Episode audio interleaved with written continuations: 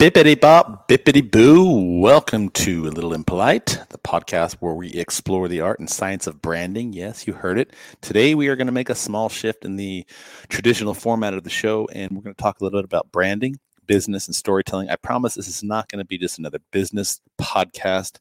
I'm going to try to keep this light and fun, edgy, interesting. But each week I'm going to be sitting down with uh, industry experts that I've met creative professionals and really successful entrepreneurs to bring you the latest insights and inspiration for how they built their brand, what they're doing for success, talk about some of their failures. I'm going to keep it real. It's not going to be one of those boring business Q&A podcasts. We're going to have real conversations with these guests, find out where they've messed up, where they've succeeded, some of their lessons for life and how we all can become better entrepreneurs. So I'm really excited about this new format. It's going to give me a lot of opportunity to sort of explore some of the things that I'm passionate about in business and branding, but most importantly, talk about content and storytelling and, and, and that intersection between business, branding, storytelling, and sort of the connecting with your audience on a real and authentic level and not just selling them shit all the time. So I'm really excited about it. I hope you'll join me each week and uh, just sort of let me explore the uh, inner workings of the entrepreneurial life. So here we go. I am excited about today's guest. Uh, we've got a rebel CEO with us who's turning the photography industry on its head in a bit.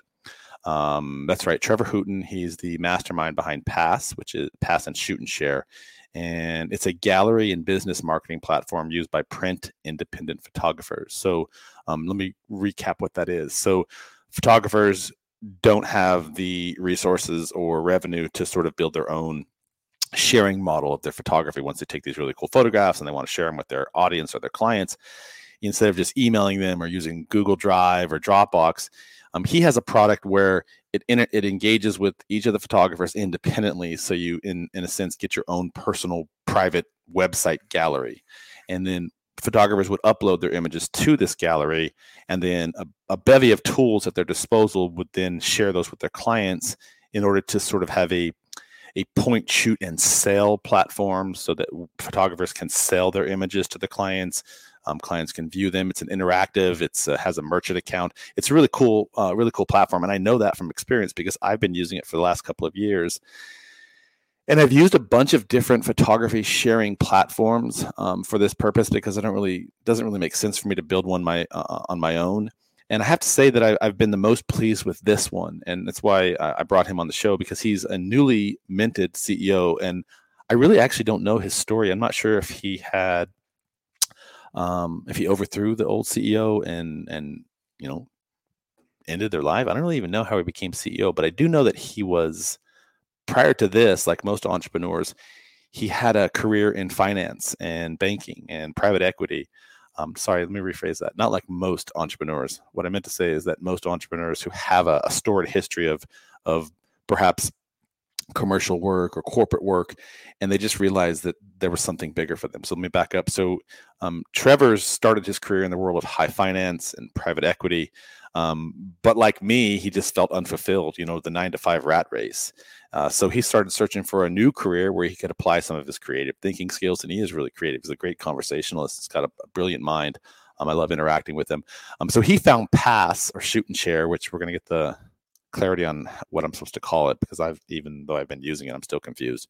Um, through a model of uh, what's called ETA or entrepreneurship through acquisition. So he obviously purchased Pass. It sounds like we're going to find out how he did that. Anyhow, he's already stirring up a storm. I've had several conversations with him on what he's doing with Pass, um, some new innovative ideas and approaches to connect with his his clientele, which are photographers. Um, through education and and branding and all sorts of different things. So it's right at my alley, and I'm kind of working with him on a few things as well. So maybe we'll talk about that. But uh, on today's podcast specifically, I really want to talk to um, Trevor about how do you make a brand more likable. So he's just taken over the reins of a company that has been in business for some time, and I mean I've enjoyed using it, but he he's sort of coming in with some innovative ideas and some product changes and some sort of like protocol changes and how we en- engage with the software. And I really want to just talk to him about in general how is he going to make his brand and the brand in general more likable. And then we'll hear about his meteor meteoric rise to the top of this business, how he got there, you know, what he did before this, and just have some real fun storytelling around that. So buckle up and get ready for some real talk with Trevor Hooten. and on this episode of Little Impolite. And I am gonna bring him in. He's in the green room listening to me ramble for the last four and a half minutes. So here he is. Trevor, what's up, brother? Morning. How are you? I'm doing well. I was looking at my start time. I'm like, shit, I just I have a lot to say just to kind of set that up. So I thought I'd bring you in and just let you sit in the green room and listen. Yeah, great. I just did the thing. Um, you ever go into a conversation with someone and it's so early in the morning that when you say hello, it's you realize it's the first time you used your voice that day. that was me on the podcast this morning. Makes two of us. Um, so you're are you in Oregon? Is that where you are? I'm in Los Angeles. Los Angeles. I knew we were West Coast. I just didn't remember where. But yeah. Pass is based in Oregon. Pass is fully remote. Um, okay. The former owner of Pass, the founder of Pass, uh, was in Bend, Oregon, when um, up until last year or two years ago. Mm-hmm. Um, and there was a team there a few years ago, but for the last few years, it's been a fully remote company. So got people contributing to our growth uh, in many different time zones, uh, not just the West Coast. We've got Mountain, Central, Eastern in the US covered. We've got uh, Spain, we've got Bulgaria, we've got India. Um, probably forgetting one or two there, but we've got a fully worldwide team. That's that's pretty impressive. So I don't know if you heard me in the outset sort of talking about what it is I really want to cover today is how you make a brand more likable. Yeah. Um, and you're certainly charged with that because you're in a very competitive environment. There's a lot of sure. different people who do similar to what you do. Um, so I want I want to talk about that, but before we jump into the the meat and potatoes of that, tell me a little bit about how you got to, to become the CEO of Pass, because I, I know you were doing something former, just like I was, um, felt burnt out or unfulfilled, and look looked for something different. How did you get to where you are today as the CEO? Yeah, first let me. I realize I got a I got a uniform I can put on here. So Hell yeah, dude! Feels like, I like it, man. Well done, well done. Black hat, black tee. That's the podcast uniform, right? I like it. So, um, yeah, like you mentioned, so I started my my career in finance. Um, you got a good head of hair, by the way. Oh, thank you. I have a hat because you know there's not a good head of hair of hair, so I just wear a hat so that like the lights aren't like. Yeah, I'm sure you'll edit a lot of this out, but um, I woke up at 5 a.m. this morning, thankfully, because I've, um, you know, I had the 6 a.m. Uh, local time show with you, and so I'm getting texts. Devo texts me, and I'm like, oh, crap, I don't have time to shower. So I did the thing with the the sink and the anyway the the hair's it's fine now. It's fine now. You don't you don't you don't you wore the shower cap is what you're saying. That's right. Exactly. Yeah, perfect. Got it. um can so, you actually buy shower caps anywhere? Or do you only get those when you go to a hotel on the little gift bag at the top of the next? I'm sure that there's someone out there who will sell you a shower cap. Hmm. Anyway, sorry. Carry on. Yeah, my career started in finance, uh, which f- for me f- felt ter- fairly typical because it was a little bit of the environment I came from in college. was kind of tracked to a role in uh, like in Wall Street or consulting. Really, um, that was the majority of my classmates from undergrad business school went in that direction. Felt like a d- good direction to go, and in fact, I would say that it was. It's a great training ground um, for building a professional skill set. Where I felt, as you men- mentioned, unfulfilled was often we were. Um, I, I had the good fortune to sit across the table from a lot of entrepreneurs, a lot of founders of very, very successful companies doing hundreds of millions of, in revenue Mm-hmm. And we were kind of evaluating investments in them.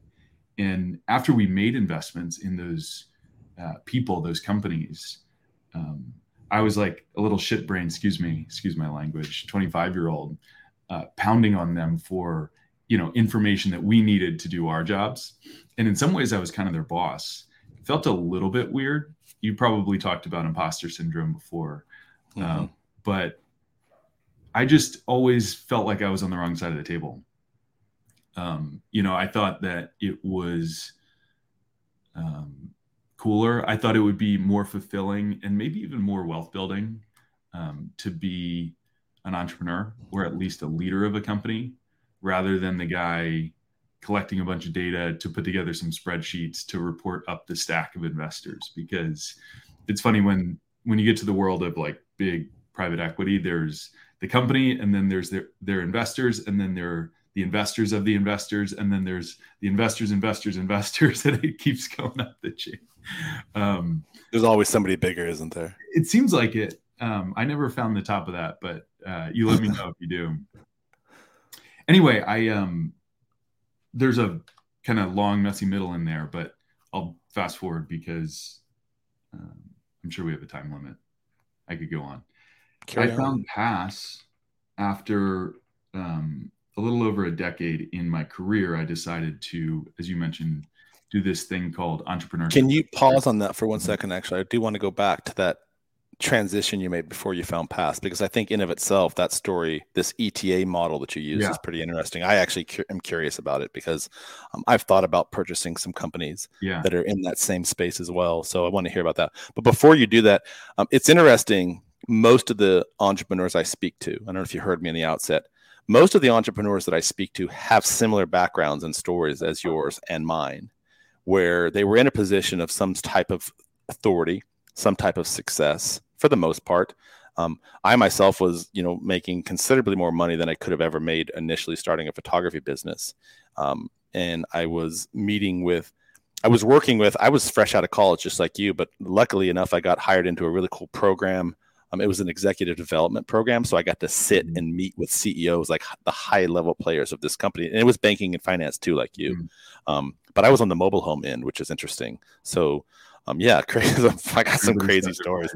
I, have been to the middle of nowhere Indian reservations, Native American reservations, um, in the middle of bumfuck Alabama, mobile home parks. Like I've literally seen some of the craziest shit of America that you can possibly imagine. But nonetheless, let me go back. Um, I was in a similar position to you. I was working with these really high level uh, executives within the company, and there, there was. This is going to make me sound good or bad, I guess depending upon your context. But there was one in particular project that I was given by my by my boss, and he was he was like an SVP of the company. He was kind of a big cheese, and I got assigned to him um, after I graduated from the program. He hired me full time because he, he and I he liked me. So. Um, and I did a good job. And um, anyway, so he gave me this really cool project. Sorry, gonna, we're going to get back to your story, but I wanted to share this. So we, we he gave me this really big project, which was basically like a two year project, right? And um, the two year project was multi millions of dollars. And what it was is it was basically bringing all of the field reps who collected money from the mobile home owners or renters, whatever they were, um, bringing them into the digital age. And I this huge project where I, I rolled out GPS systems to all the drivers, and this is like seven, 800, 900 drivers all across the country. Um, GPS systems and we digitized their tracking system. Before that they were just using yellow notepads to track loans and stuff. Like oh, digitize that whole thing. Like we custom built a proprietary software. Like i brought in programmers and stuff. Like it was cradle to grave. I managed this project. And um being the being the the brash 25 year old like you just referenced of you were when the project came to an end it was a huge success. Like man i i knocked it out of the park. Mm-hmm. and i had other people that were part of the project as well. I was the project lead for this. So it wasn't i didn't build all this shit. Like i directed it ideationed all this stuff and then built a team to do that. And when when the project came to a conclusion they were doing this like award banquet for all the people who were involved in the project and somebody else who was like a uh, an SVP of the company who was like somewhere in the food chain of this project took all the credit for it. And she was like given this promotion and these big old big cash wads of cash to burn out. And i was just basically given a fucking notebook with like a pin saying like mm-hmm. hey good job buddy and i was like motherfucker i yeah. did that entire project uh, there's and, and so for me i was like and so that continued on for a few years where i was just doing this work that i was doing all these crazy stuff and um, I, I was unfulfilled like you and wasn't getting the type of leadership capacity that I really wanted out of this position, and so I left. So anyhow, that's my story as well. And and and like nine out of ten times, the, the entrepreneurs that I bring on this show have the similar conversations where they just were unfulfilled, wanted something bigger and better for their life, and just decided to step out off off a cliff, just like you and I did. So anyhow. Yeah. Yeah, I was actually reflecting on something similar to that, where I think it's clarifying for me. I, I find that the entrepreneur who's like the dorm room, like never no professional success, the dorm room founder who builds a billion dollar business is few and far between, although definitely more glorified than the one who decides mid career that they want to start something. Um, I feel like entrepreneurs, and this is definitely my case, often have the feeling that they are more talented or at least high potential than anybody around them will give them credit for and willing to take a risk on themselves to build something that they couldn't do with the support of others right? Yeah. and so it's like in truth i had a little bit of a career struggle where i thought i was uh, high enough potential for this thing right? And everybody else kind of pat me on the head and said um, in a like I, am i don't want to have a huge chip on my shoulder about this but like kind of gave me a pat on the head and said no you're um, that's not you yet and so stay down here. And i'm sitting okay well i guess if nobody else will put me up there then i'll have to get there by myself. And sometimes you have to take a step back first right? Yeah. You have to either humbling for sure isn't it? Say it again? It, it's humbling isn't it? Yeah uh, yeah i there probably there are a lot of words for it probably. Mm-hmm. um, humbling is one of them um, motivating if you can turn it into motivation. Um, I found it to be really humbling because I thought I was this badass, brash, highly sought after person in this program that I was one of only two people in the world that were recruited into this or that were hired into mm-hmm. this program. So I'm like, yeah, hello, don't you know who I think I am? Yeah. And then and then completely passed over and just really not even acknowledged for it. And and I, my and looking back, I'm like, my ego sort of helped me make that decision to leave eventually, yeah. didn't it? I don't know that I would make that same decision today. Well, actually, I probably would, but um, my motivation, I think, centrally was boredom and ego getting in the way. Yeah, I think you got to have a little bit of an ego to see what the world gives you and say it's not enough. My therapist will argue with you to you're blue in the face. at least, at least in the context of me. ego not even not being necessarily a bad thing. Um, yeah, it's a good podcast actually to talk about ego. All right, I got off target. So sorry, let me bring you back in because I know it's early for you. So you decided to leave the company. You're looking for an opportunity using this ETA model. Tell me a little bit about that and how you fancy concept. Um, uh, entrepreneurs, business owners, investors have been buying businesses for decades, right? Um, yeah. It's more and more common now, and the rules of the game are more defined. ETA is this entrepreneurship through acquisition concept that has been kind of specifically applied to people like me uh, who are um, kind of either mid career or maybe just coming out of business school and decide that instead of trying to rise a corporate ladder, they want to go buy a business. And um, it's been popularized in a lot of the um, kind of like top tier business school programs. And there are even like e- entrepreneurship clubs which have the ETA subsegment in like at UCLA here. I'm recruiting for an intern right now. Um, they have that. So there are a couple different flavors of it, but in my case, um, you know, I put up a little personal capital, passed the hat around to some friends and family that believed in me, um, and put a very small amount of a large purchase price down on a business that I found where um, and then used a SBA loan basically to to purchase the rest.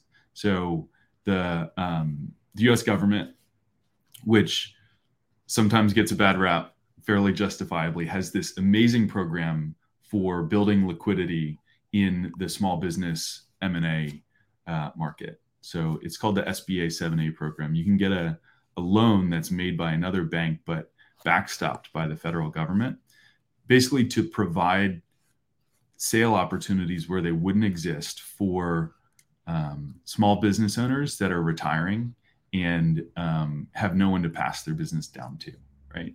So if you own a plumbing company that's been in your family for two generations and you're 70 years old, but your kids have gone on to be like middle managers in a big corporation or something and have no interest in your plumbing business, what are you going to do?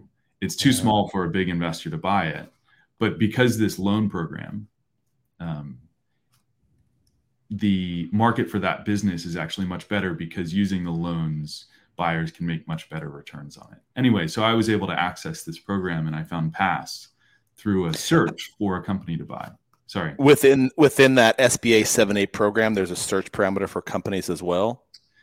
Yeah so the um, the target company has to meet certain criteria. And mm-hmm. because it's bureaucratic there's a long list of criteria. Sure. Um, and uh, and so I was looking for a deal basically that met all of the criteria that would allow me to access that loan program. Um, and, and Pass was one of many that were, were, Pass was one of many that were in those search. Yeah, yeah, uh-huh. um, yeah, and and it the program was not so chicken or egg here. So the program, just to clarify, was not designed for these high powered MBA students who wanted to acquire businesses. The MBAs were an outgrowth of a very successful program that had been operating for decades. Understood, and yeah. they kind of found that program and said, hey, this is actually a great model. And then kind of branded it ETA. And I found that model and um, felt like it was a great fit for me because I'm not the guy who wants to stare at a blank sheet of paper and eat ramen noodles for two years, right? Mm-hmm. Um, the kind of founder story. I'm more of a an optimizer, figure out what's working in a business and then scale it.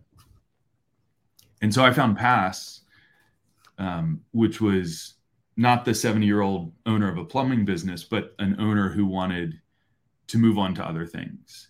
And so um, it's a um, it's a fit for when you want to acquire a business where there's a departing CEO. And so the reason it's entrepreneurship through acquisition and not mergers and acquisitions, right, is because if you acquire, you then have to step into the role of CEO, mm-hmm. which does not work for investment firms. They want a management team to remain in place. But for yep. me, it's kind of perfect, right? I have a little bit of an M&A background and my aspiration was to be the leader of a company. It sounds like uh, akin to the real estate situation I'm reading about right now going on all over the country where they're just investment firms buying up large lots of land with no intention of selling them and just holding them for renters. So it's sort of and, you're not renting it, but it's a similar paradigm. Um, I heard you say it's funny. You said you didn't want to eat ramen noodles, and at first I was thinking, "What is?" I actually love like? ramen and ate them like. same here. I was like, he, "Are we going into a silver spoon bougie conversation here? Is he actually yeah. going to admit no?" I'm not like, like, the nice ramen you get from a restaurant. Like no, literally cup noodles. My kids love them. So, they have them all over the house. They're staring me in the face, and I was like, "I got to eat one of these." It's so funny because growing up, it was like my number one go-to snack, and then as an adult, I sort of would like every once in a while I'd have this like guilty binge on them, and then I saw a story somewhere on Instagram about all of the bullshit that's inside of them, and I was like, yeah. so for like 30 years, I've been eating ramen noodles and filling my body with bullshit. So great, thank you. Anyhow, so you what what were some, I'm just curious, what were some of the other uh, knowing you like I know you so far, I'm assuming you had sort of a short list of companies that met the criteria. Why was and, and what were some of those other companies, if I don't mind, if you don't mind sharing, mm-hmm. and how did Pass become sort of like the go-to for that? Who was the how did it become the winner for your your investment? The companies were all over the board. So one of them was a uh, distributor of replacement gym parts for commercial excuse me replacement parts for commercial gym equipment so like mm-hmm their customer was like a lifetime fitness the mm-hmm. treadmill brand, band breaks down. They need a replacement. Or the screw in that weightlifting rack breaks down.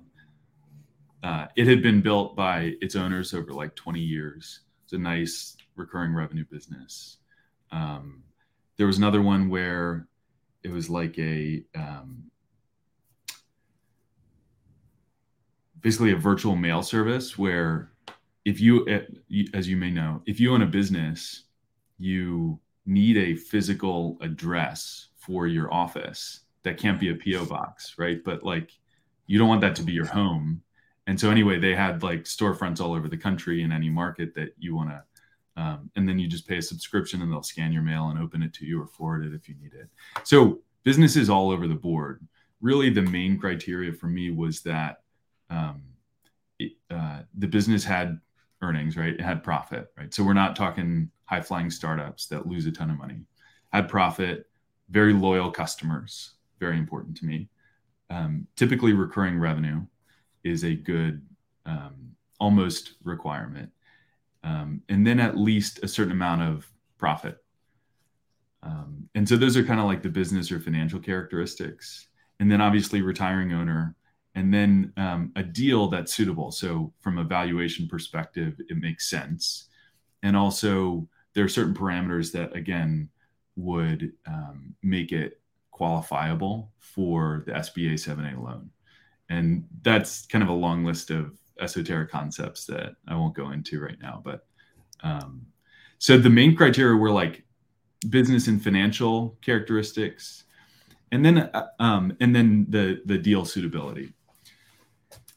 Um, there were so why did pass? So why did pass win that? Yeah, so it matched the business and financial characteristics, and the the deal that I proposed, I I thought this this business is too good to accept the deal that I proposed. I found out later why it may have been um, may, why it may have worked, but um, initially I thought like I like this business. It has great characteristics, which I can get into in a second.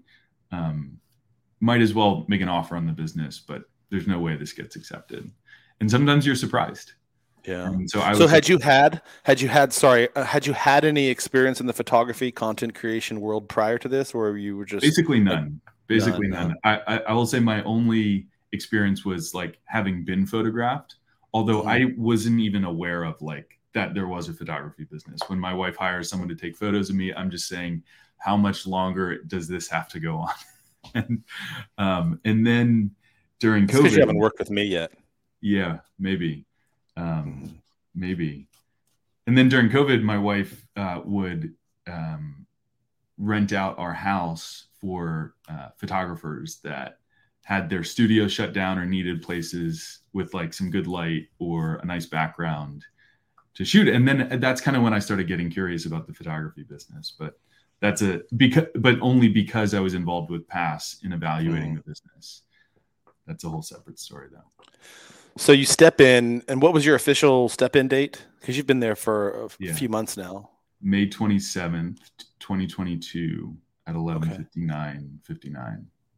Okay, so not quite a year coming up on your first year. So what are some of the things and, and, and today I wanted to really talk about what makes a brand likable, what makes a brand successful. So it it already had a legacy of some success. You mentioned mm-hmm. it had it already had a, a revenue, recurring revenue, which meant it had repeat customers, which it meant yeah. sort of like its customers liked the product.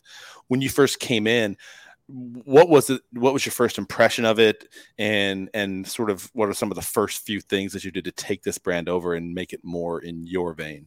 Yeah.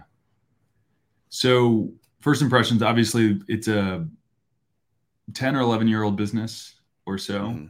Um, it was started by kind of like a an influencer in the photography world who started influencing before the word influencer means what it does today built a community around himself and really created a movement in the photography world um, and you mentioned in your intro there's shoot and share and there's pass and anyway pass is the business shoot and share is the movement that became a community which is now kind of um, embodied in a big facebook group um, and runs a photo contest every year. So shoot and share is kind of the community, the mindset, the movement, and then pass is the business that um, in part monetized that.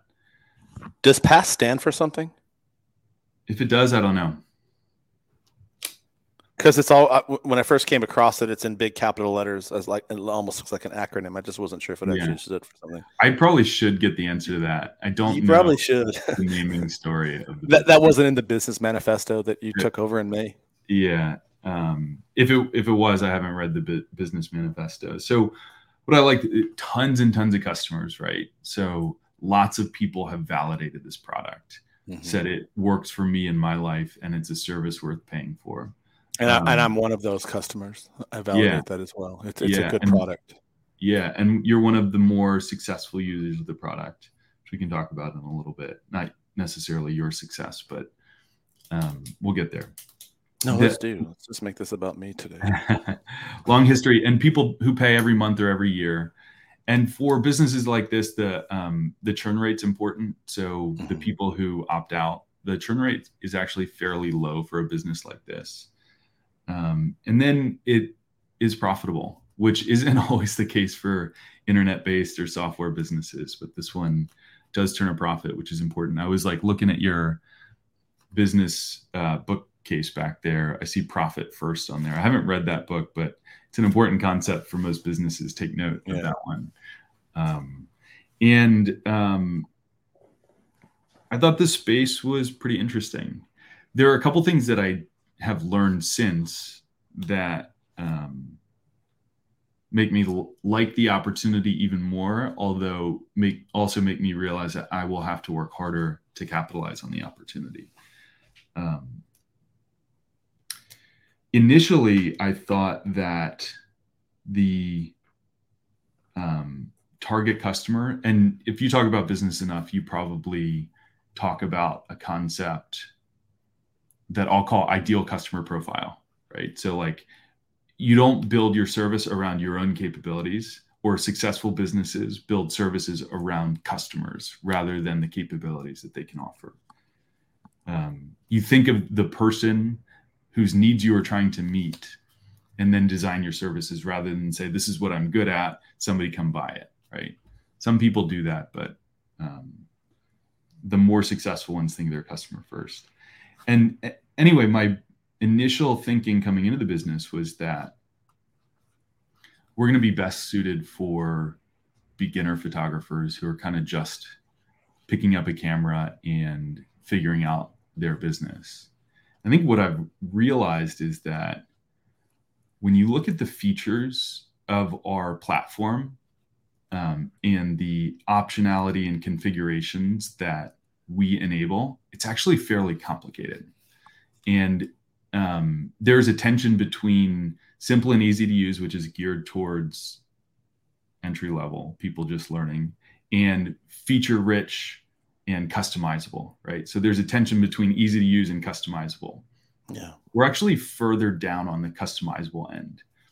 And I've realized looking into the business and specifically um, photographer level activity that there are a few people who maximize the use of our product and many many many many many many more who have not yet realized how to take advantage of all of our features and um, and elevate their elevate the profits of their photography business. And i think I, I knew that coming in. And so my thinking was on was more geared towards let's take that long tail of people who have not yet mastered the platform and focus on educating them so that they can um, take take fuller advantage of the features that we offer to build um, client happiness for themselves and ultimately more profitability for their own businesses and their success is your success because that's how you make your revenue, and that's right. Um, yeah, uh, the majority of our profits are generated in what I like to call um, an alignment of interests uh, mm-hmm. revenue model. Yeah, yeah. Um, which we can go into more if you'd like.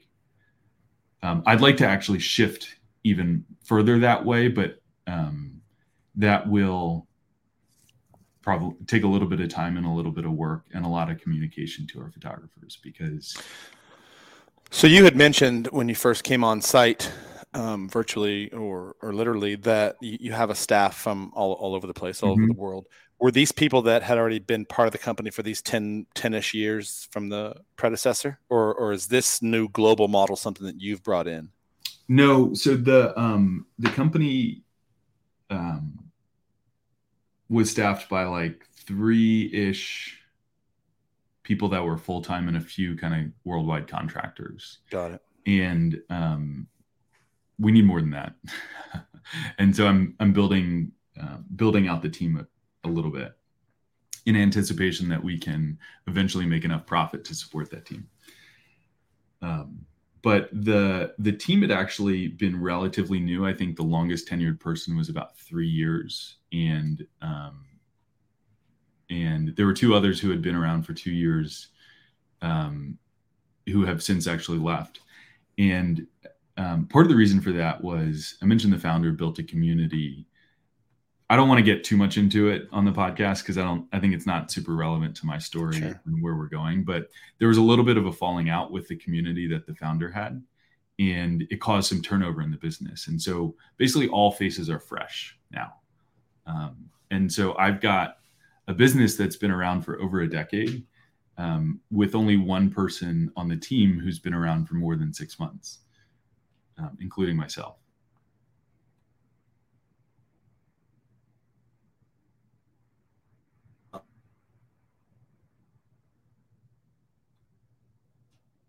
So sorry if um, there's a glitch in it. But so you have this business that's already well established. It has a, a very good customer base, and but it sounds like you have you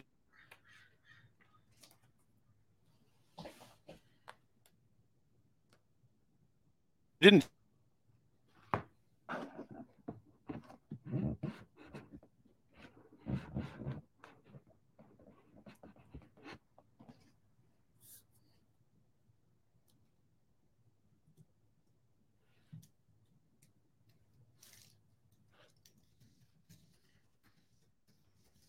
he's slowly re-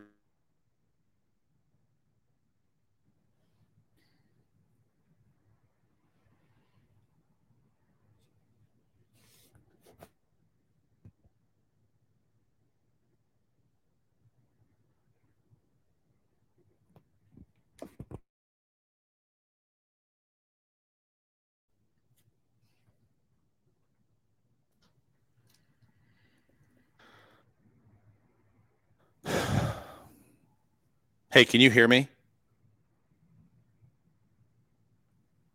Sorry, everyone. We are having some. I'm just going to pause the recording for a minute because we're having some technical difficulty. I think. I think maybe we're back. Yeah, man. Can you hear me? Yeah, I can hear you now. Shoot, we just had a horrible glitch in internet power. That was. I, I, don't know. If, I don't even know if you heard anything I said. Did it? Bar- did it barely catch? anything barely anything. So sorry about that for everyone who's listening. Um, I was I was asking. It doesn't sound like from from what I've seen so far in the system and from what I've heard in conversations with you that you came in as the new CEO and made a bunch of shifts and changes right away. And and I was telling the yeah. story of a of a colleague I know here. Um, he he purchased a company and he went in right away and just changed everything. Like he he got rid of the most of the staff, changed yeah. a lot of the policies, changed a lot of the products that the, the company was offering. And in talking with him, he had a huge downshift in customer existing customer retention and loyalty because they were sort of in shock at all the different changes and they just didn't know what was going on and, and took their money elsewhere. It doesn't sound like you did anything like that. You've sort of taken the existing yeah, model. The quite yeah. the opposite. Yeah. My, my, philosophy for at least six months was do no harm. Right? Yeah. Um, I it's a business, it's working. Um, I might think that I have some ideas, but my ideas get written down in a notepad somewhere to be revisited after I am certain that I've done enough research to figure yeah. out if those are good ideas or bad ideas. Um, you know, there's a lot of time I didn't buy this to to turn it around or to catalyze some sort of growth. My um, my intention success for me is continuing the business on the path it's on. So that proclivity for patience and sort of pragmatic business values around was that part of your success story when you were in the finance world? No. you know you're handling you're handling someone else's money or were you more risky in that space? I'm, i was too risky too impatient and um, a little too brash to succeed in the finance world you need really really steady hands. You need to be very disciplined. You need to say no to 999 out of a 1000 opportunities to be successful in the finance world and i just don't have that type of patience. So coming in as the new ceo of a company where did you pick up those skills? How did, how did you develop those that those patient that patience element? Well um, you have to first convince yourself that it is the um, the only path. It is the only thing that you can do and then you just need to remind yourself every day um, don't screw this up and you have incentive not to screw it up because uh, that SBA loan I mentioned, um, it's personally guaranteed. And oh, wow. so um, if you uh, if you run the business into the ground and if your customers leave you, then they take away your house and they take away your retirement and they take away your uh, kids' college fund um, and your car and um, probably eventually your marriage. so, um, so you just got to wake up, remind yourself every day that uh, you know we're in this for ten years or more, and um, there's a business here that's working, and the the um, changes need to be made very carefully. So you're eight months into a brand that you've taken over. What are some of the things that you ultimately want to see with the company in the next few years? What is it? What now that you've had a chance to go through this assessment period, and we're going to get to the point of this conversation, which again, yeah, actually, we're it- we're at it now. I think what. Um, yeah, I'll, I'll tell you because I've spent a lot of time thinking about this, and remind me what the because we talked about it before, but yeah, how do you how do you make a brand likable? How do you make a brand or a product? How do you make it likable? You know you said that basically you your client avatar is you figured out what people want most and then you're designing a product to meet those needs is what i heard you say yeah. right? So and the other model is you know you focus on what you're re- really good at what's your value proposition and then yeah. you share that with the world in a variety of sundries. So yeah. and both models have had both both models can be successful right if, if your product is good enough and, and love it enough and you're passionate about it enough, people are going to buy it. But somewhere in the middle of that model and your model, there is sort of an intersection of how do you make that product likable regardless of which modality you're using yeah. and so i'm curious to pick your brain on as, as, you know you're now in a consumer facing world you're now working with staff you now have a team behind you you have a product that you're selling how do you make that product and and you're sort of two end is because you're serving my clientele in a, in a indirect yeah. way, right? So you, sure. you you have a you have a much larger target audience because if my clients aren't happy with your service, I'm going to take my product and my clients somewhere else, right? So you have a pretty big disposition that you have to manage. So how do you make your product and your service that service that that is geared towards people that use your product plus there are people who are using their product that use your product indirectly. How do you mm-hmm. make that more likable? How do you, yeah, how do you so, continue to have that to be successful? So my short answer to that is especially in my model or passes model if you make your clients more successful then they will like you more right? So if we take our photographers that are our customers and make them more successful then they will shout from the rooftops about how great pass is. Um, now, there's a lot underneath that, and I'd actually like, if you're okay with it, to back up um, to explain how I figured out um, what customer success in our eyes should look like. So, um, one thing I did after six months basically beginning at the beginning of January, and we're now at the beginning of February. So um, I scheduled 100 calls with our uh, photographers. We have like tens of thousands of people that use our platform, and I sent an email at the beginning of January, January and said I'd like to talk with 100 people, and just put a link to book time on my calendar. And so I just got through a, a month where I talked for 50 hours or so with our um, customers. So four week period, about 12 and a half hours out of every 40 during the work week, I was talking with just customers. And I got to tell you, it was pretty exhausting and ate up a lot of my time. And I'm now uh, very deep in a backlog of work, but it was so, so informative because I now really understand some of the um, reasons that people use Pass, what they like about it, what they don't like about it, why they don't use why they continue to use pass over our competitors. And some of the unmet needs that they actually didn't articulate to me that i think that we can solve for them. Um, a couple things that i found um, i mentioned that there's a lot of loyal customer loyalty was a big criteria for me in evaluating business and that pass has a lot of it because there are customers who've been around for years. I found out that we have a lot of behavioral loyalty in other words, people who resubscribe to us each year, but not a ton of attitudinal loyalty. People who are like, I love Pass because it does X, Y, and Z. Now, there are actually people out there. Uh, it sounds like you are one of them. We're like, I love Pass because I get it. It helps me do X, Y, and Z. Um, part of the reason that we don't have a ton of those people is we haven't done a good enough job training people on taking advantage of all the features we have.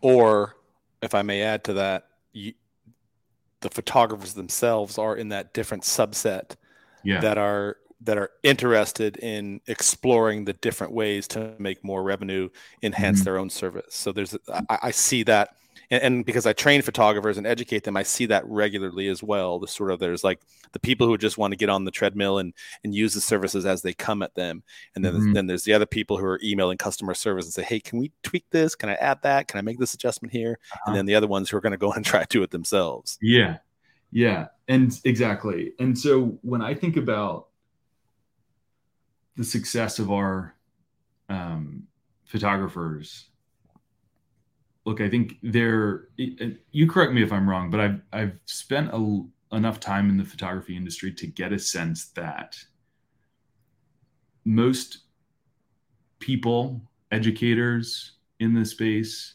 practitioners in the space, photographers themselves, avoid talking about the profit uh, mm. motivation. Right? Mm. People talk about it. oh, it's my passion. It's my creative outlet. I love pleasing my clients. Yeah and of course those are benefits but the the reason that people sustain photography for their careers over a long period of time nobody's doing that if they're not making a profit. And so in order to sustain your passion and your creative outlet we need to help you make a profit on your business.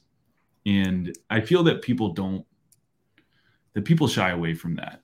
Feel like, like it's yucky or sinful is probably not the right word but um, you know, and it's important to make it about your clients, but it's also important um, to be fairly compensated for a great service that you provide. That's funny you say that because um, I encounter that same paradigm probably seven out of 10 photographers I meet. And it's interesting. I, another, you referenced um, Profit First. There's another book I have back here. It's called The Psychology of Money. And, and in this book, uh, and I'm actually just did a podcast last week on, on psychology of money on a lot of people who hold that mindset. Mm-hmm. They all they have a they have an insecurity and almost a malice towards the psychology of money in of itself, either because of their upbringing, um, past failures, um, never at, scarcity, never actually having that, and that the only way to break that cycle is to change the psychology and sort of your viewpoint around it. So yeah. just an interesting, interesting tidbit on that. Yeah, no doubt. Um, yeah, that that one's a good book. Good recommendation. I've mm-hmm. actually read that one. Um, so anyway, so yeah, I think what we do really well is um, allow photographers who understand the value of um, including prints in their service offering to really streamline, optimize, and automate a large portion of the sale process for prints. Um, so photographers who want stop there for a second, Trevor. Sorry, I, I just want to have clarity on that. So when when you're saying photographers and prints, just the the the model. Um, and probably because of apathy and, and lack of, of, of, a platform like yours to do this has shifted over the last 10 years at least from mm-hmm. my perspective because i used to sell albums and prints all the time and that model has shifted to most clients just thinking they want the digital output. They don't want to have the print or the frame or the canvas or the album or anything like that. And it's part and parcel because of, in my opinion, cell phones, and everyone has phones on their uh, the access to photography like literally twenty four seven. But I also think it I also think that there's been an apathy in the photographer world itself uh, from the photographers to actually push those products because they didn't have a viable sales solution like yours, yeah. or they didn't have the knowledge to, to, to uh, the knowledge in of itself to actually sell something. And almost, I hate to say it, but became lazy about it and we're just like okay you want digitals here's your digitals get it and i can move on to my next yeah. client type of thing there are probably a lot of reasons there's also that photographers are self a lot of photographers are self-taught nowadays mm-hmm. right it, I think it used to be that if you wanted to become a photographer, the knowledge was so great and the resources to get that knowledge um, were really concentrated in you had to join a commercial photography outfit to, under, to get the equipment to get the training to, and so like when photography was kind of liberated and people could learn about photography and how to be photographers online um, using free resources, they focused on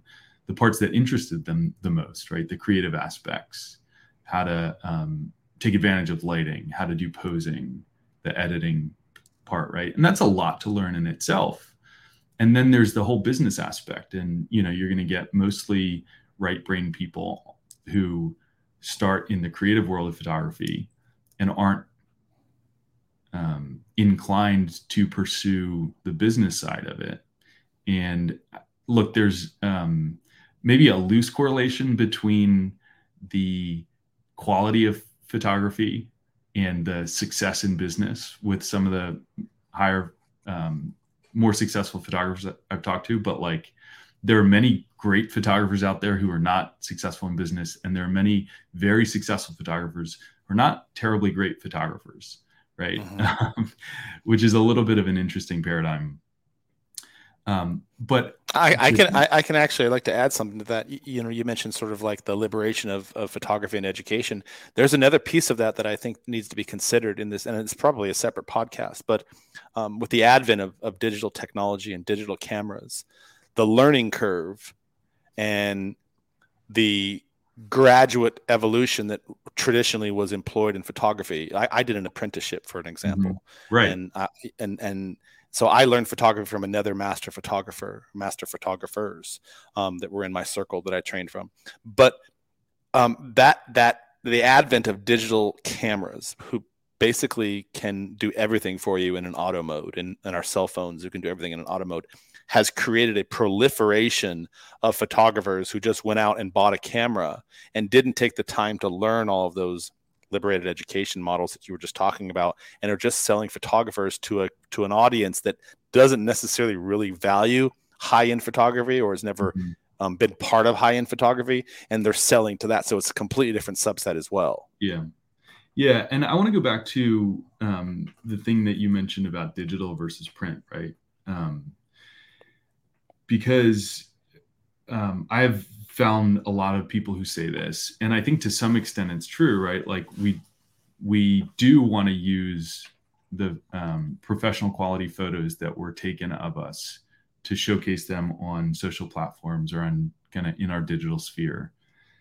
Um, I do want to challenge the notion that print is like um, an unimportant part of photography and I can do it like through personal anecdote, right?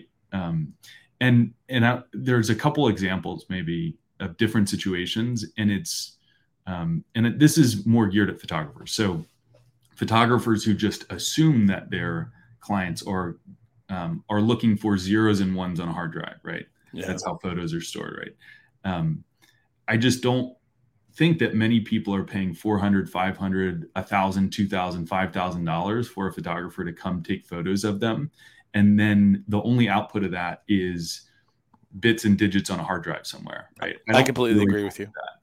um, and um, a good anecdote of this is just from my personal life right? So we hired my wife hired a photographer to take photos of us in the like kind of early october. It was what's called a mini session, uh, which you know, but maybe you have some non-photography listeners out there. My wife and I are dressed in all white. Uh, my daughter's in green. My son is in red. Right. We sit down and hire a photographer, pay four hundred dollars for twenty minutes um, for her to shoot us, and I'm sure that you know exactly what the use case of those photo- photos were. Right. We wanted our Christmas cards. Yeah. Big shocker, right? Absolutely. Yeah. Um, and um, the the process for us getting there was I'll explain it to you. So we hired hired a photographer. A week later, she downloaded the cold edited digital images to us through a gallery platform that's like Pass but not Pass. And my wife got those like 50 or 60 images, and then for two hours on a Sunday night, agonized instead of watching Netflix, agonized over which of the two or three of those 50 should go on our Christmas card. She bothered me and I said, I'm busy. I don't have time for this. Please stop bothering me. Um, all right, those two, fine, those two photos. And then um, she started designing her Christmas card. and waited for Shutterfly to announce their 40% off Black Friday campaign. And then when they came, snatched the coupon, took the three photos, uploaded them to Shutterfly, dealt with all of the technical glitches there, right? Created a new account on Shutterfly, checked out with a credit card, had them delivered to our house, um, and then, of course, mailed out. And that I think it ended up probably costing her two hundred fifty dollars to get the, that print order fulfilled, even you know after the forty percent off.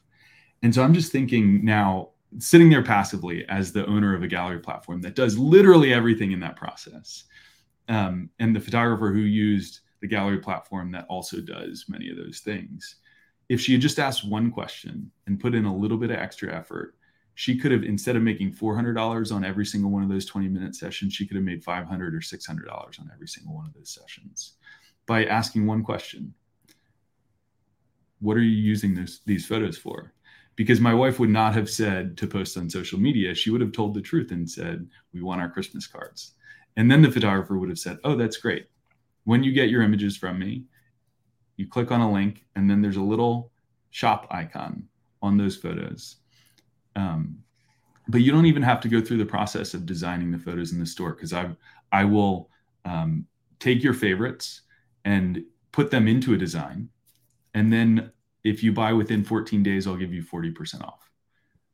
Done, right there, and it's just easy for my wife, and she might have she might be paying a little bit of a premium compared to Shutterfly, right? But the quality is better. We use professional quality labs. The photographer could communicate that.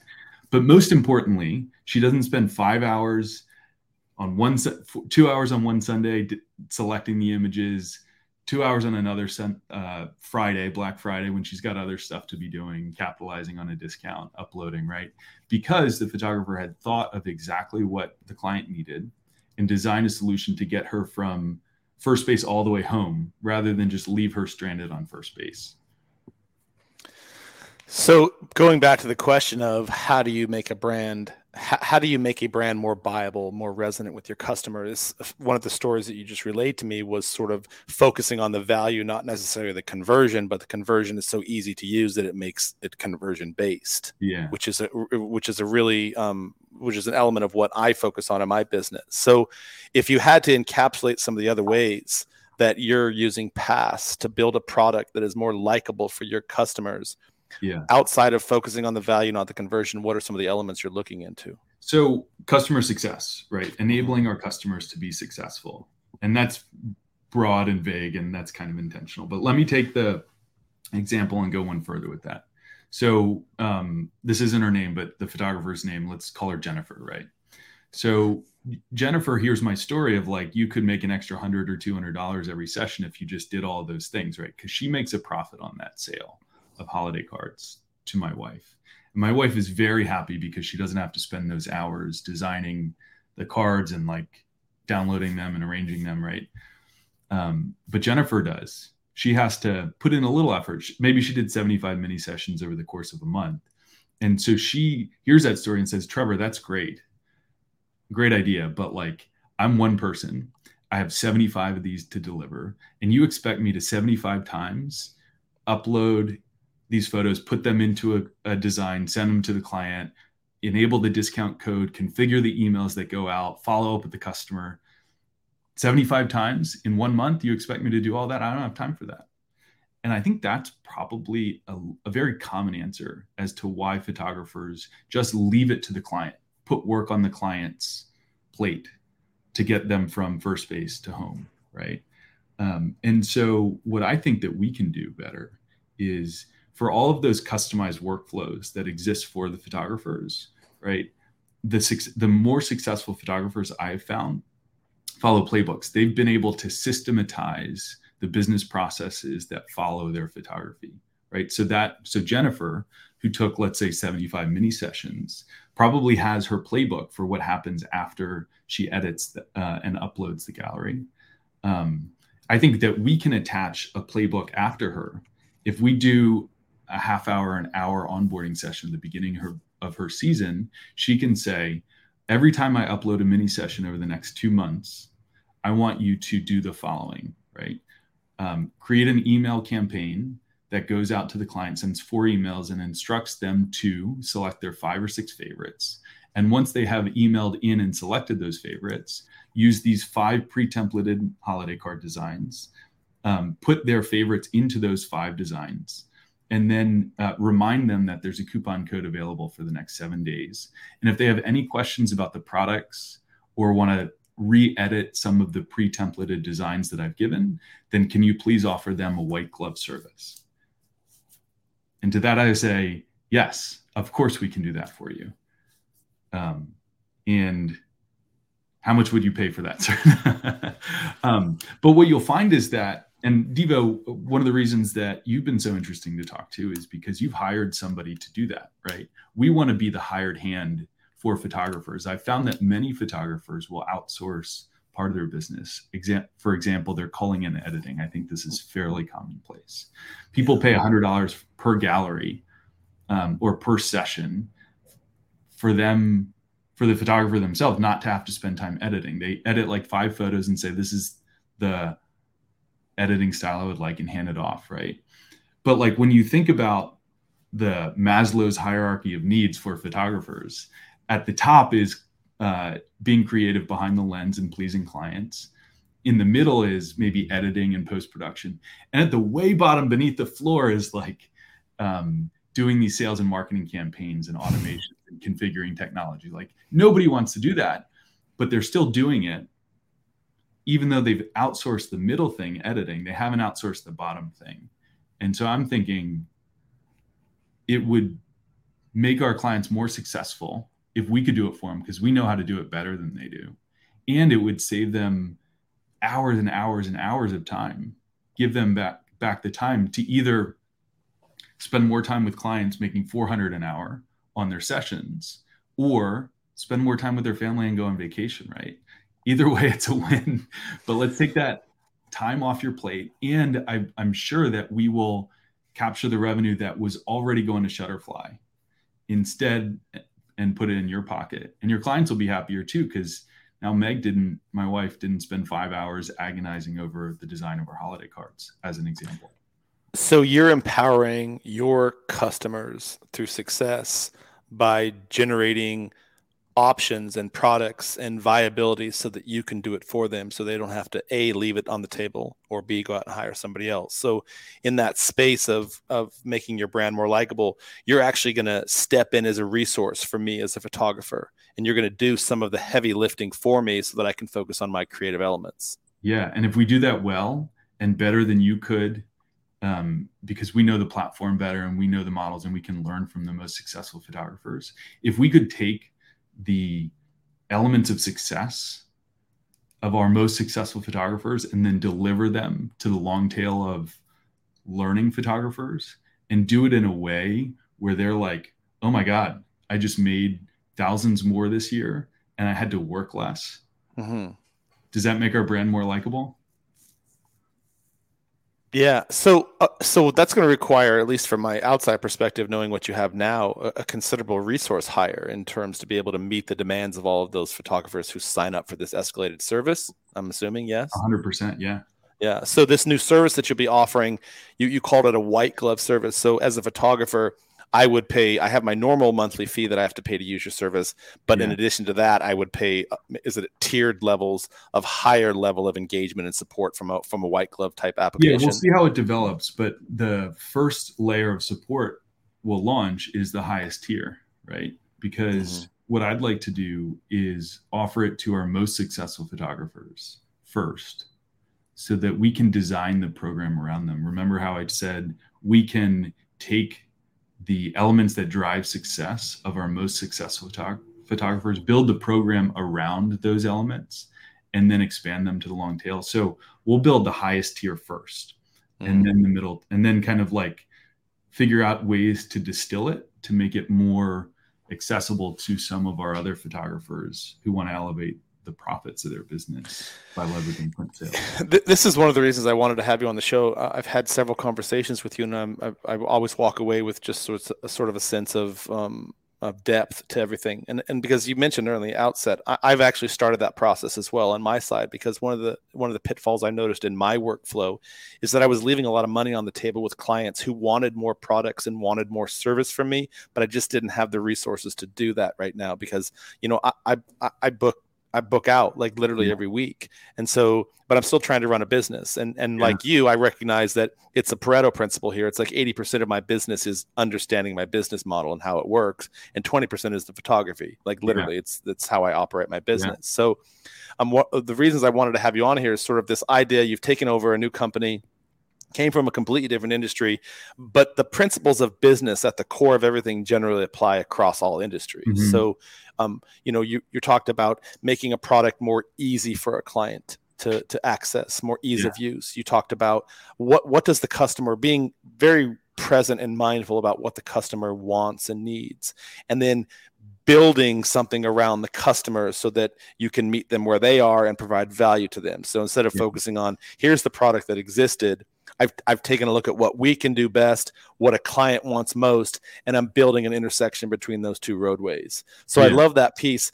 The other piece of it I wanted to chat about because we're running out of time, um, and this is a conversation we go on for a couple more hours because we've jumped to open up a couple of rabbit holes, right? But in the sense of communicating this to your clients, to your ideal customer, and, and the success around sharing your opinions and being firm about them and having a principle and drawing a line in the sand, where do you sit with that space and, and, and sharing this brand message with your clients through social media, through your website?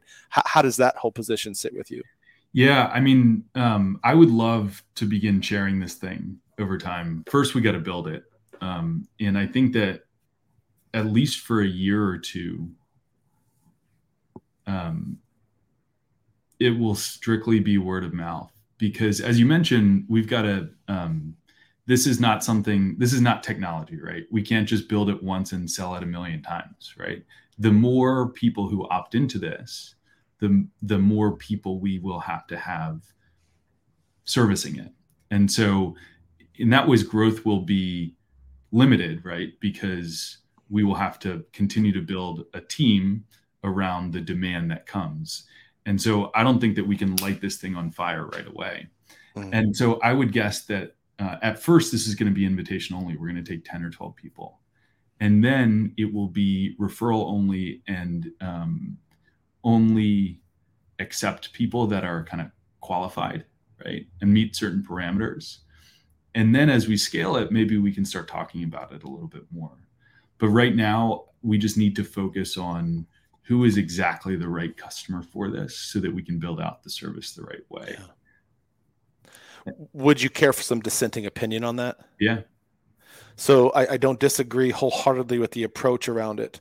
I do think that there's a I do think that there is a gain in your space to start a social media conversation now about where you are where you want to be and what you're doing about that so that the buzz is starting to build around mm-hmm. some of the mm-hmm. things you're doing and getting some of your users involved early on in the process to act as sort of like social advocates for what you're bringing forth because from a photographer's perspective and just a user's perspective um, i've found and in my business of helping other clients grow their brand that the more honest you are and more firm you are in the space of what you do best and what you really want to build around your business and the superpower that you offer to the world is to share that with your audience and allow them to have a piece in that conversation. And that, for me, that's what social media does. So um, I'm not telling you what how you should run your business. You're right about just, that. Actually, you're right about that. I, um, and we don't need to keep going into that space, but it, it's a conversation worth having around how can you build a platform that simultaneously is in its pioneering stages in a sense for what you're trying to do yeah. and involve the people who are going to be using that in that conversation to help them become your prophets if you will. Does that make sense? It makes total sense and i agree with you about um, open communication and transparency with your clients right? Like if people can understand where, where you're going and um, have in some ways a feeling of ownership over that roadmap or at least be a part of it then that fosters um, a good bit of loyalty, right? I and so I am very much open uh, about transparent communications, and I should probably do do better at that. I think that my ideal state is partly my personality, but also partly I think um, best marketing practice is I would rather, if you're talking about Pareto, for 80% of the marketing of my business to come from photographers like you who have mm. hopefully had success with it. So I want to give the microphone, I don't want to have the microphone at my mouth. I want to give the microphone to people, to my customers who have had success with it. Absolutely. And, and, and you could actually build your social media presence around that centrifugal force, to be honest yeah. with you, and then supported by other pieces of it. Uh, I'm actually um, working with a country music singer who had uh, a bit of success many years ago, and then she had to retire from music because she had children. Um, and she's now trying to break back into it. And, and I know you, I'm, we're both looking at the clock, sorry. Um, but part of her part of her new strategy that we're going to be helping her with is really telling the story of how she got where she is and using the people who listen to her music to sort of be her disciples of her music because they all sort of have this common bond which is you know they have you know tormented backgrounds childhoods etc and her music really speaks to empowering the people that have suffered these different um, types of vessels of of, of, of, of pain. So anyhow um we're getting off topic again, but um, I'd love to have a conversation with about this piece. I think there's a, a there's a lot of um, eh, not on a podcast, but just kind of offline. I think there's a lot of things that, um, as you're talking, that I that feel like are worth having a conversation about. Yeah, let's do it. Um, all right. So, in the essence of time, I wanted to sort of just sort of recap where we were. Uh, we were talking a little bit about how does a product, how does a CEO build a product, build a brand that is more likable. And I sort of recapped ease of use, um, what do the customers want, enabling the customer through their own success to sort of see what they're capable of by your assistance and your facilitation. And then, and we just finished kind of rattling off, you know, some of the some of the ways by using today's digital platforms like social media, blogging, websites, yeah. et cetera, where people can really sort of resonate with you. Um, in terms of sort of your big picture and where you ultimately want to see this company and what you're going on, it, do you have sort of a big vision plan of what you ultimately want this to become? Are you allowed to even share that right now? No, um, it's very much a vision and look like I, um, I'll tell you what I think the perfect world would be for us. Um, but I reserve the right to change my thinking on this to the extent that I'm provided with new information that causes me to change my position. I think that, let's say five years from now, what I think would be incredible is we have um, created like playbooks that make that are distilled from the elements of success of our most successful photographers from a business and profit standpoint. And we have put them into things that can be like, I'll just call them playbooks that can basically be given to coaches around us, right? And then the coaches can then take those playbooks and give them to other photographers who themselves become coaches, right? And we can continue to feed that ecosystem with better and better playbooks. And around our business, we have created an ecosystem of coaches that help other photographers elevate their success. And that and basically again in a different way we're instead of having the microphone at our mouth we're handing out the microphone to a bunch of coaches. And so people like you devo who are successful on our platform um, we can work with you to build a program around you and develop a playbook and then you can be empowered to share that playbook with many other photographers. And then those other photographers become successful. Yeah. And, and have the playbook that they can share. And if we can amplify those elements of success in a way that creates this community of like amplification and re-amplification then i think we can have maximum impact on the community of photographers that surrounds us Absolutely, the ripple effect, isn't it? And, and, and I think that's why you and I resonated early on in the conversations around Photography House because that's what I'm trying to build. Yeah. Sort of that that similar concept that can it's a win-win scenario for me. If I were to let's just pretend that I stayed and I don't just do exclusively photography anymore, but if I were to just be exclusively a, a, photographer, it's in my best interest to help other photographers. And I hear that I hear a completely opposite paradigm often from photographers, like they're my competitor. Why would I why would I give away my trade secrets? And I think early in my business I actually felt that way.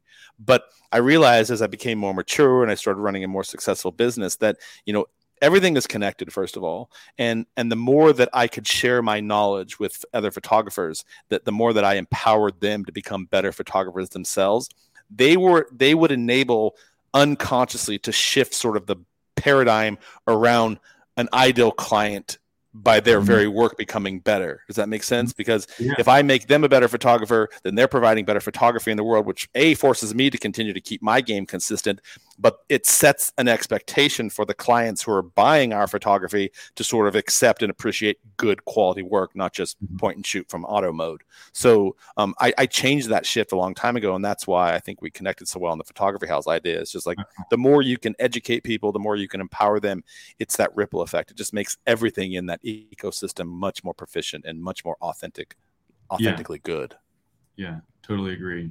And it like, it, I think the world has a way of kind of karmically bringing it back to you. You know, if you are the catalyst of success for dozens of other photographers, then you will naturally be, um, you know, part of that fabric that um, where um, the best practices are shared right? There's a supportive community. You're not isolated as just one, right? There are many other benefits, and the the pond of photography is large enough for a couple big fish to swim in it. Absolutely, absolutely. Like anything else, you know, ultimately your your career, your profession, your success, ultimately it, it sits in your own hands, and what you do with it and, enables you to become more successful or not. And part of that is being involved in the community of things. So. Yeah this has been a good show, man. I've really enjoyed talking with you. Sorry to um, sorry that has to end. Um, before you know, just before I get some closing thoughts from you, it's interesting making for me making a product more likable. It, it isn't rocket science, right? It, it, does, but it does require some finesse, and it sounds like you're doing that right now by stepping into a brave new world where you're you're trying to change the paradigm to not necessarily fit fit your needs, but change the juxtaposition we have as users of your products so that by our success you're more successful so it's really cool it really you know this product more likable concept it, it, really all starts with understanding who your target audience is and you said that at the outset of the conversation mm-hmm. who are you selling to and then building trust with them by yeah. communicating your value or addressing their needs yeah. or aligning your company aligning your company objectives you know into that space and then maintaining consistency around it. So um, there's a lot of different pieces. Just to sort of recap my space on it, there's a lot of different moving parts to make your product more likable. I think you have to decide what is your value, what are you good at? What are you passionate about? And how can you solve someone else's problems and then provide a product or a service that enables them to keep using it rep- repetitively and sharing that with their audience? And, and through that sort of compound effect, you end up creating this brand that has a legacy around it, right? Yeah. Yeah. So, exactly. Um, thank you for joining today, man. I really appreciate it. I hope you had a, a good. Co- I hope you enjoyed your time here with us on. Go, always a pleasure. Uh, it was great to talk to you. Appreciate you letting me tell my story. Absolutely, man. Welcome to um, to this new world of entrepreneurialism. It's a Swiss Army knife, and there's never a dull there's never a dull moment, as I think you found out already. Um, not that you were living boringly before, but um, it's it's interesting to me that uh, I've been doing this for 15 years now, full time in this space, and it's like every single day I wake up and I have a whole new set of successes, a whole new set of failures, a whole new set of challenges, and a whole bunch of other shit that's coming at you that you didn't even anticipate. And you have to be able to have finesse and flexibility in order to succeed. So that's what I love most about being an entrepreneur, aside it's from the fact great. that I have, yeah. So, all right, for those of you who are listening live, thank you. I really appreciate you tuning in today's episode of A Lit and Polite. Um, we hope you found today's episode conversation scintillating, inspiring, and informative. Trevor Hooton, you can find him if you're a photographer, if you're anybody who's interested in getting into the space. Trevor, where can they find you? Online, yeah, uh, Instagram? Our product's available at passgallery.com. Um, and our Facebook group, as I mentioned, is called Shoot and Share. And hopefully we'll do a better job of being findable going forward. But um, you know, for now we're focusing on our best customers and building a service around them and giving them the microphone going forward and I might be able to help you with that in the near future. Let's do it. Yeah, if you want to email me directly, I'm not afraid. Uh, I respond to everything that comes my way. I'm Trevor at shootandshare.com. Um, so if you're inspired, then I'd love to hear from you. So thank you, Trevor. I appreciate it. Don't forget to sub, sub, Let me start that over. Don't forget to subscribe to the podcast for more valuable insights and be notified when new episodes are released. We put these out every other week. This was just one more of uh, fantastic conversations with amazing individuals who are doing some really cool shit on the planet. And that's why I started this podcast so that I could meet CEOs and entrepreneurs and business leaders like Trevor who are doing some brilliant stuff and sharing their superpowers with the world to make the world a little bit better place. And uh, I think I believe we have done our job in this podcast doing just that today. Trevor, awesome. thanks, man. Really yeah, appreciate it. time, man. All right.